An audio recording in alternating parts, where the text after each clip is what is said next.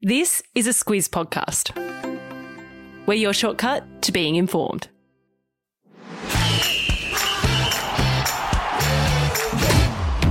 Good morning. This is Sport Today, your weekday sports news podcast that puts you ahead of the game. I'm Sam Ferris. And I'm Martin Gabor. It's Monday, the 2nd of May. In your sport today, a mixed night for Aussie football. Historic abuse cases rock the AFL. History is made in women's boxing and stealing the spotlight. This is your sport today.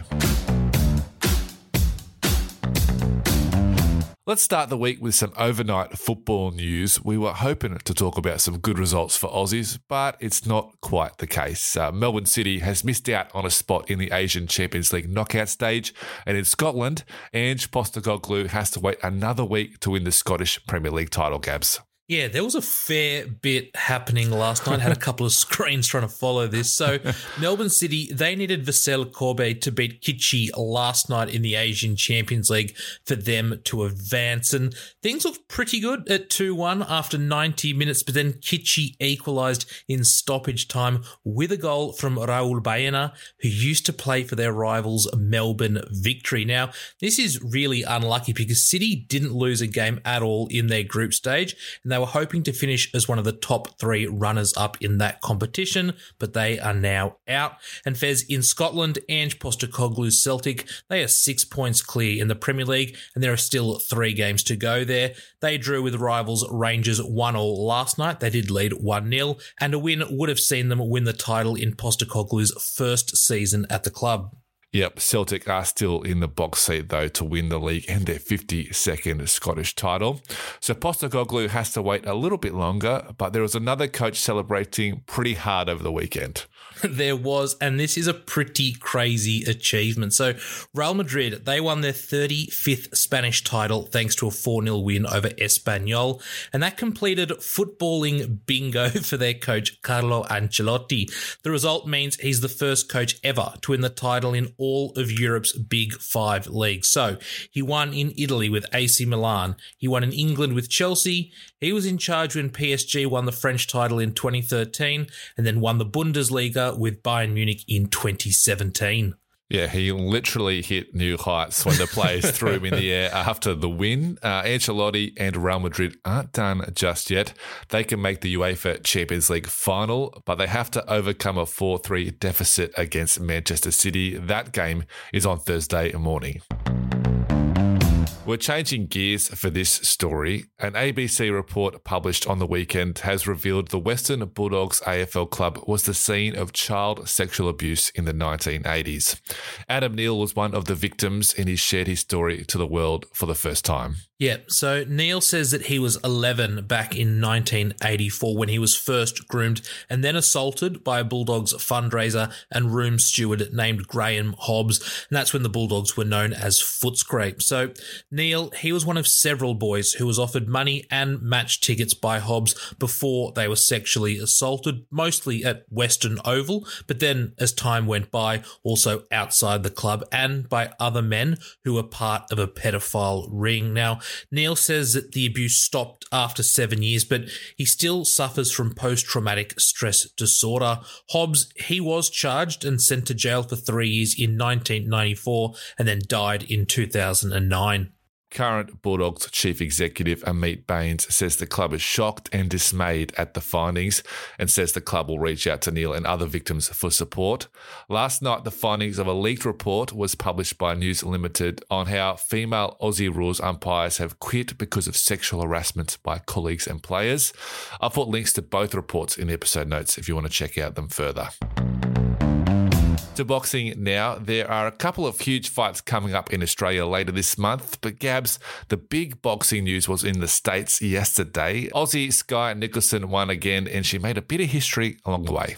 Yeah, you could say the sky is the limit for her right now. She is 3 and 0 in her professional career, and that's after she beat American Shaniqua Paisley Davis via a unanimous decision that included a powerful knockdown in the final round. Fez, this continues a great run of form by Nicolson. Remember, she made the quarterfinals at the Tokyo Olympic Games last year. Now, as you said, this was a historic night because Nicolson, she became the first Australian female boxer boxer to ever fight at Madison Square Garden in New York City. And that really is a big deal because the Garden has hosted some of the most famous fights of all time.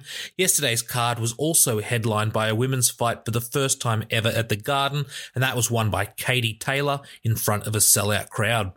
Yeah, truly incredible scenes at the Garden. Uh, Gabs, you mentioned the Olympics before. Well, we've got some other Olympics news. Ian Chesterman is the new Australian Olympic Committee president.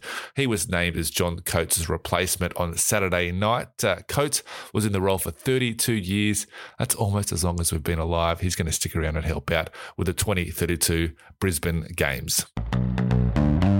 Let's go to some rugby news now because the Waratahs pulled off the upset of the season on Saturday night. Uh, Gabs, they were given next to no chance against the Crusaders, but they proved a lot of experts wrong. This really was a massive result in the Super Rugby Pacific comp. Uh, the Crusaders, they are one of the top teams, but they decided to rest four All Blacks players, and it probably cost them in the end. So the Waratahs, they raced out to a 17 0 lead, and they held on to win 24 21. Remember, they didn't win a game at all last year, and they hadn't beaten a team from New Zealand since way back in 2019, but they're now sixth on the ladder, and they play the bottom placed Moana Pacifica next.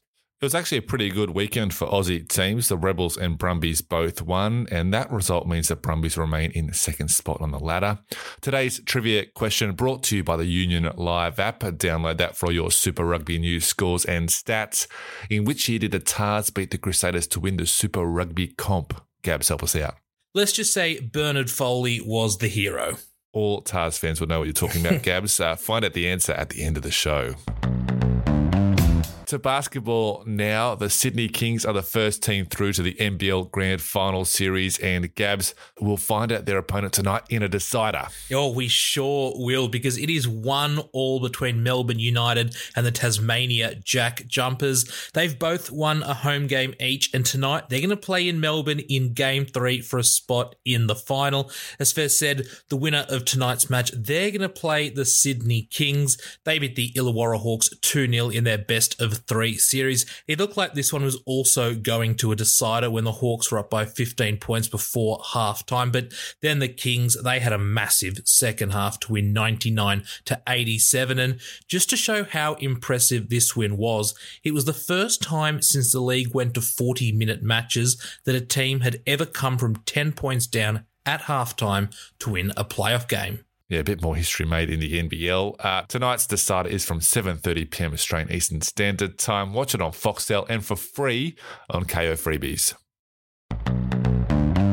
Let's head to Las Vegas now and the NFL draft. Uh, those who tuned in on Friday will know all about Aussie man mountain Daniel Faalele. He went to the Baltimore Ravens with the 110th pick, but Gabs, it was a former player that sort of stole the show.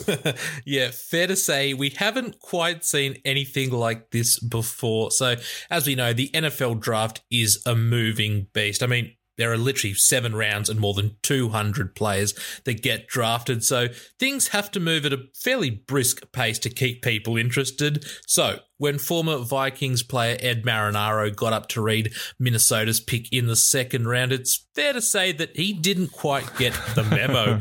he went on about stories from when he was drafted 50 years ago and then ended up taking pot shots at other teams while up on stage. And it didn't look like he was ever going to stop. So a producer had to go up on stage and told him to just read the pick. He got the message and was quickly off that stage. It's a bit like when the music starts playing at those Hollywood award shows. Uh, and Marinaro, he should probably know because he became an actor after he retired from football. He's had a few roles and he played Leo on Days of Our Lives. Uh, Gabs, I can't say we've seen that one. No, not quite Uncle Leo. All right, I think the music is starting to play for us, Gabs. Uh, but before we go, the answer to today's trivia question brought to you by the Union Live app. In which year did the Tahs beat the Crusaders to win the Super Rugby title? When was it, Gabs? Yeah, time really does fly. It was back in 2014. Back in 2014, the Tahs winning an epic 33 to 32 over the Crusaders. Uh, all right, that is us done for today. Thank you so much for tuning in. Don't forget to check out the Sport Today newsletter. It's got everything in the podcast plus more. Have a great day, and we'll catch you again tomorrow.